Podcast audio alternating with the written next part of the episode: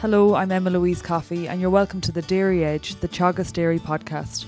We're bringing you the latest information, insights, and opinion to improve dairy farm performance. On this week's episode, Pat Dillon, Head of Animal and Grassland Research and Innovation at Teagasc, joins us to preview the Moorepark Open Day, highlighting the main issues facing the dairy industry in the next decade as he sees it climate change, labour, and cow and calf welfare our plan is to hold it over three days uh, the 14th, 15th, and 16th of September. That is Tuesday the 14th, Wednesday the 15th, and Thursday the 16th of September. Uh, there'll be two components to it uh, the face to face component, which was the big attraction in previous years, and the other one then is we're going to have a virtual component each afternoon. At this stage, we're not clear as the number of people that can attend on each day in terms of face to face. I mean, we will be guided by government guidelines in terms of COVID 19, and they're to be revised by the end of August. So we will know clearer in about a week to 10 days. As it stands at the moment, it's confined to 100 people and an outdoor event, and we uh, without seating, and that's even with that, we would think that we would be able to hold more than 100 per day in terms of rotating a number of people a number of times over the day. But we will know better um, in, in the near future. The Moorepark Open Day is a very good opportunity to take stock of I guess things that have happened in the past, but also looking forward to the future and what we expect in the future of the industry. If we consider the last decade, um, can you identify the main wins and challenges that have exposed themselves um, due to expansion? Yeah, uh, Emma, I mean, it's clear there that the Irish dairy industry has been the fastest growing dairy sector in Europe over the last 10 years. It has contributed greatly to improve e- economic prosperity in rural Ireland. Uh, and in terms of, of growth and uh, uh growth in employment and exports. Uh, we know that milk production has increased by about 68%, or in solids term, 87%. Uh, we saw this year that the average fa- family farm income was 74k, uh, for 74,000. And if we look at it, the dairy industry today versus prior to the uh, abolition of quota, it's a more it's in a more competitive uh, position today. Uh, if we look at it within Europe now, we're the most competitive in terms of total cost of production and total cost per kilo of milk solids. So we're number one in terms of efficiency of producing milk now in Europe. We weren't that in the pre-quota time. And if we look at it just in terms of another measurement, you could look at it as total farm productivity has increased by uh, 24%. So, if we look at the, the, the, key technologies, and they were there prior to the ab- abolition of quotas, but we could capitalise on much better when quotas were a- abolished, and like EBI, better grazing management, compact calving, and things like that. If we look to the future, then Pat, and, and you mentioned, you know, the rate of expansion that we saw following quota abolition, you know, it was unprecedented. So the the rate and the time to get to those growth expectations was a lot shorter. Dairy cow numbers continue to grow in the last few years, albeit at a slower pace than say 2014, 15, and 16. But looking forward, do you expect to see cow numbers growing? Or do you expect that regulation, you know, such as environmental policy, uh, the seasonal processing capacity, are these things that are going to restrict growth in terms of cow numbers, new entrant farms, etc.? Mean, you'll have to say that the expansion in the next 10 years is not going to be as great as the last 10 years. We're all clear on that. Uh, I think the big challenge going forward now is climate change, issues around climate change, as you said, water quality, ammonia emissions, and biodiversity.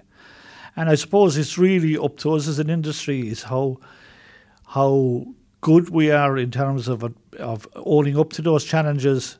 Uh, will be have a significant impact in how much we can expand in, in the next ten years. But I would I would be optimistic that there will be some expansion uh, but not near as much as we have, what we have seen in, in the past 10 years. I think the the title delivering sustainability, um, you know, as the title for the 2021 Open Day, is addressing those issues. Um, you mentioned emissions, water quality, biodiversity. And this is at the forefront of dairy research and extension at Teagasc uh, um, at the moment. How will you address this, I suppose, specifically at the Open Day? Yeah, I mean, Teagasc has published its MACC curve, uh, and that's shown really what the key technologies we need to adopt in terms of, of improving, um, reducing our carbon footprint of our our milk and improving in, in sustainability of our systems. And we're talking about key technologies like protected urea, uh, low emission slurry spreading, continue to increase the EBI of the herd, uh, greater uptake of white clover on, on, on our pastures to reduce chemical nitrogen. And all those, and, and lots more technologies, all those will lead us to a lower carbon footprint uh, in terms of our, our, our milk production systems.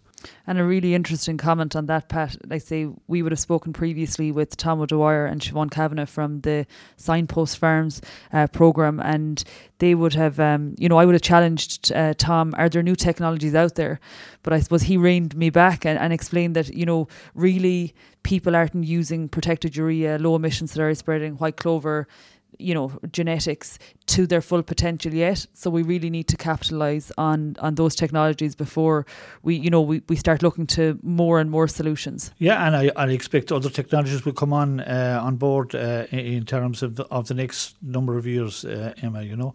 But the first thing is you're right is these technologies we have them and, and these are all not costing the farmer anything extra in terms of, of the production but uh, but doing both things in terms of reducing the environmental footprint of our milk production system and at the same time increasing our overall efficiency of our system.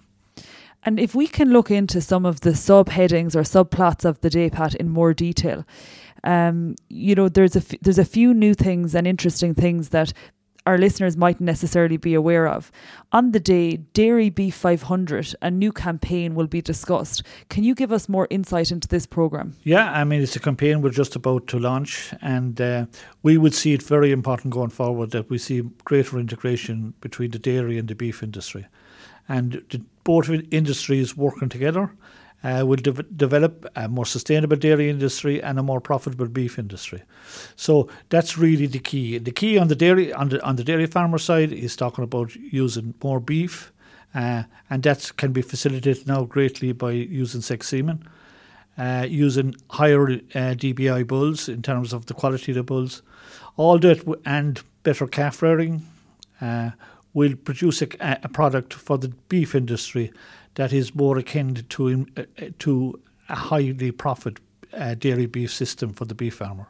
So it's join up thinking between the dairy dairy industry and the beef industry would be really important. And like you mentioned a few technologies there, Pat, the sex semen and, and DBI in particular. And we are hearing more and more of farmers who are engaging with those technologies and having better success. And, and we here on the Dairy Edge would catch up probably once a year with Stephen Butler in relation to sex semen.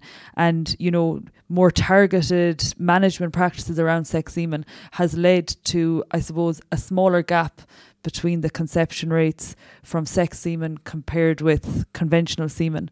I suppose, you know, just a comment from you, Pat, um, the the breeding side of the house in Teagasc Moorepark are doing some more, some work to, I suppose, further make um, strides um, to produce that um, better beef animal. Can you make a comment on what exactly that that project looks like? Yeah, just before I go on to that, uh, the first thing is we're just about to to to to um, to set up the sex semen lab here in Moorepark. Uh, it's just been set up at the moment, so and uh, that'll be the first lab in Ireland that that'll be able to uh, facilitate sex semen within the country. And we expect a big uptake in it. And the information we've we've got so far uh, from the AI companies actually it may not be big enough for the amount of sex semen they want to produce next year. So that's really positive. You mentioned the, the new technologies coming online and. Stephen Butler has led a program this year looking at IVF, that's in vitro fertilization, um, as a new technology to increase uh, the genetic progress and the, and the beef value of the progeny coming from the from the dairy herd.